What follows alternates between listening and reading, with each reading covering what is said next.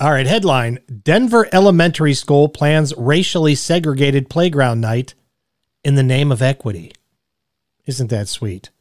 Uh, we'll get to that story in just a moment. But before we get started, please subscribe to my channel, like this video, and smash the rumble button. All right, this story is from the Federalist. Denver, a Denver area elementary school is planning a quote, families of color playground night in the name of equity. Now, before I go on with this article, I find it extremely disturbing that the left now refers to African Americans or black people as families of color or women of color, men of color, people of color. Because not too long ago, if you referred to someone as a colored person, you were clearly an out of touch racist. But now they instead of saying colored person, they say person of color, and that's somehow hip and cool. Uh, moving on with the article. Originally scheduled for the second Wednesday of November and December, November 10th and December 18th, Centennial Elementary School's racially segregated playtimes are being rescheduled in the new year after they were canceled due to COVID 19. What a shame. What a shame. According to City Journal reporter Christopher Rufo.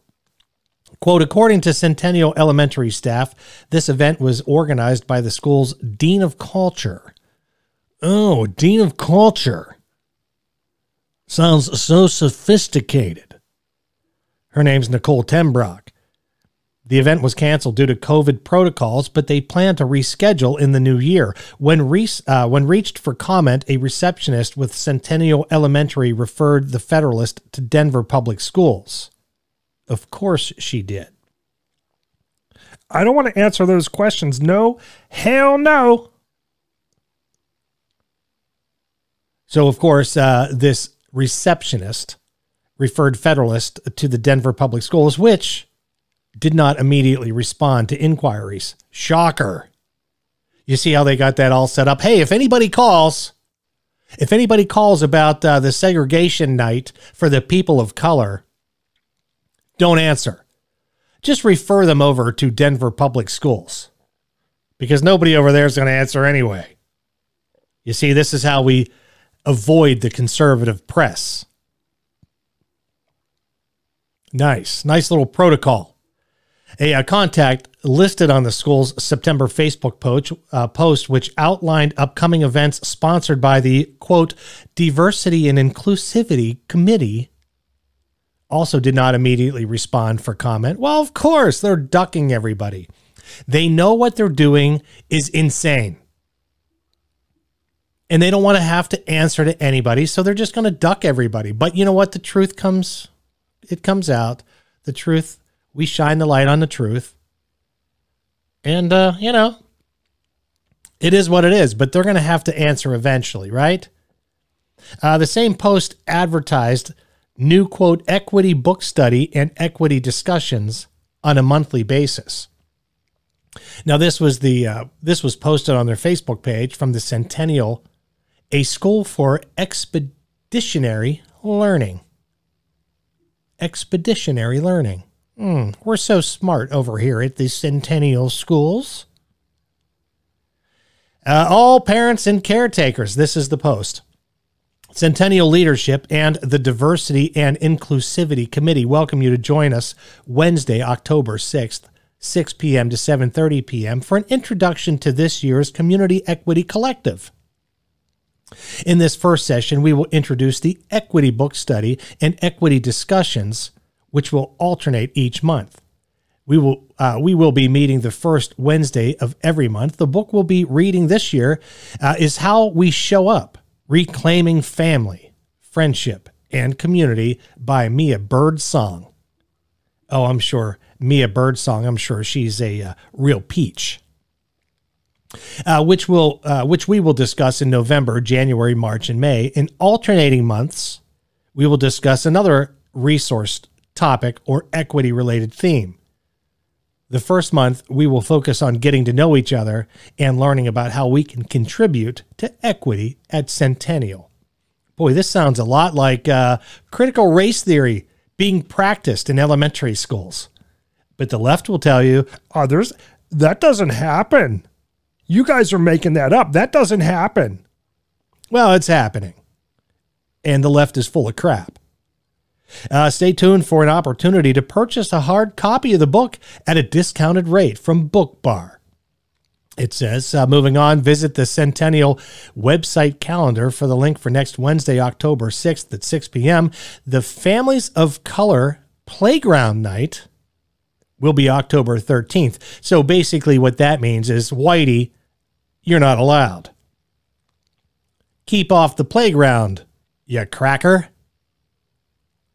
I don't know if that applies to Asians. I don't know. I guess we would have to call to find out, but nobody's going to answer anyway. Uh, so the Families of Color Playground Night will be October 13th, right after school until 5:45 on the West Playground.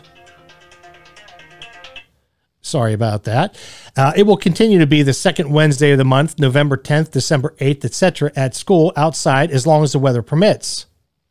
Now, Dave Kopel, research director at the Denver based Independence Institute and a professor at the University of Denver's Sturm College of Law, wrote on Twitter that the elementary school's race based playground time was illegal under the Colorado Constitution. Shocker. It goes on to say Article 9, Section 8, Kopel highlighted, prohibits, quote, any distinction, any distinction or classification of pupils be made on account of race or color. So the fine people over at the Centennial are breaking the law.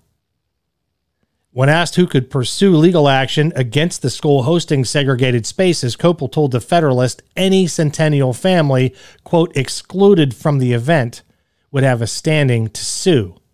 That means Whitey. Maybe the Asians. I don't know. Uh, here, however, the district might say that, notwithstanding the words used by the school, people of any color are welcome to attend. Kopel added, Well, you know that's what they're going to say, but you know that's not the intention. So I'm sure the school will wiggle their way out of this somehow. But families of color, you know they're not talking about Whitey. You just know they're not. Uh, as K through 12 schools have transformed into institutions of state-sponsored racism nationwide, Colorado has been no exception. The state has also been no exception to the grassroots blowback. Check this out. Uh, in the Denver suburbs of Douglas County, conservatives captured all four open seats on the seven member school board to secure a majority for the first time in four years. Far beyond protesting the adoption of standards embedded in critical race theory, however, the new school board voted last week to overturn the district's mask requirements. You see, the people are fed up. The people are fed up. The parents are fed up. They want to know what's going on in their schools and they don't like what they're finding out. See, we trusted the public schools. We went to work, husbands and wives, we went to work. We needed two incomes to survive. So we both went to work. We sent little Johnny and little Susan off to school, and we trusted our schools that they were teaching and educating our kids. And then we found out that they were indoctrinating our kids and they were teaching people of color that they were less than and that the country was against them. And they were teaching little Johnny, little whitey boy, that he was inherently racist. And so we found out about it and we're putting our foot down. We don't like what we found. Now, I'm a proponent of uh, cameras in the classroom. I think there should be a camera focused right in on the teacher so that the kids aren't seen. And there should be a microphone. And if there's a student, a student's parent in that classroom, they should have to be log into a website, use some sort of password and log in, and review what these teachers are teaching because they're teaching radical garbage. We know that our kids are far behind in science. We know that our kids are far behind in math and reading.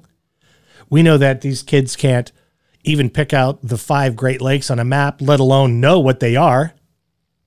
It's pathetic. So the parents are fed up. And we're going to be seeing a lot of changes on school boards. We know that. We're watching the school board it's a total mess up in Scottsdale, Arizona. And I'm glad to see it. And I support Kari Lake because Kari Lake is going after these lunatics. Uh, one of the guys up there is actually building or was building a dossier for each parent that was questioning him. He and his old man, his dad, were involved in building dossiers and collecting personal and private information about parents who dare question the school board. We've had it. It's coming to an end. We're going to stand up. We're going to take this country back. And we're fighting in our own backyards, and that's what we need to do. We need to take the fight local all the way, all the way to Washington.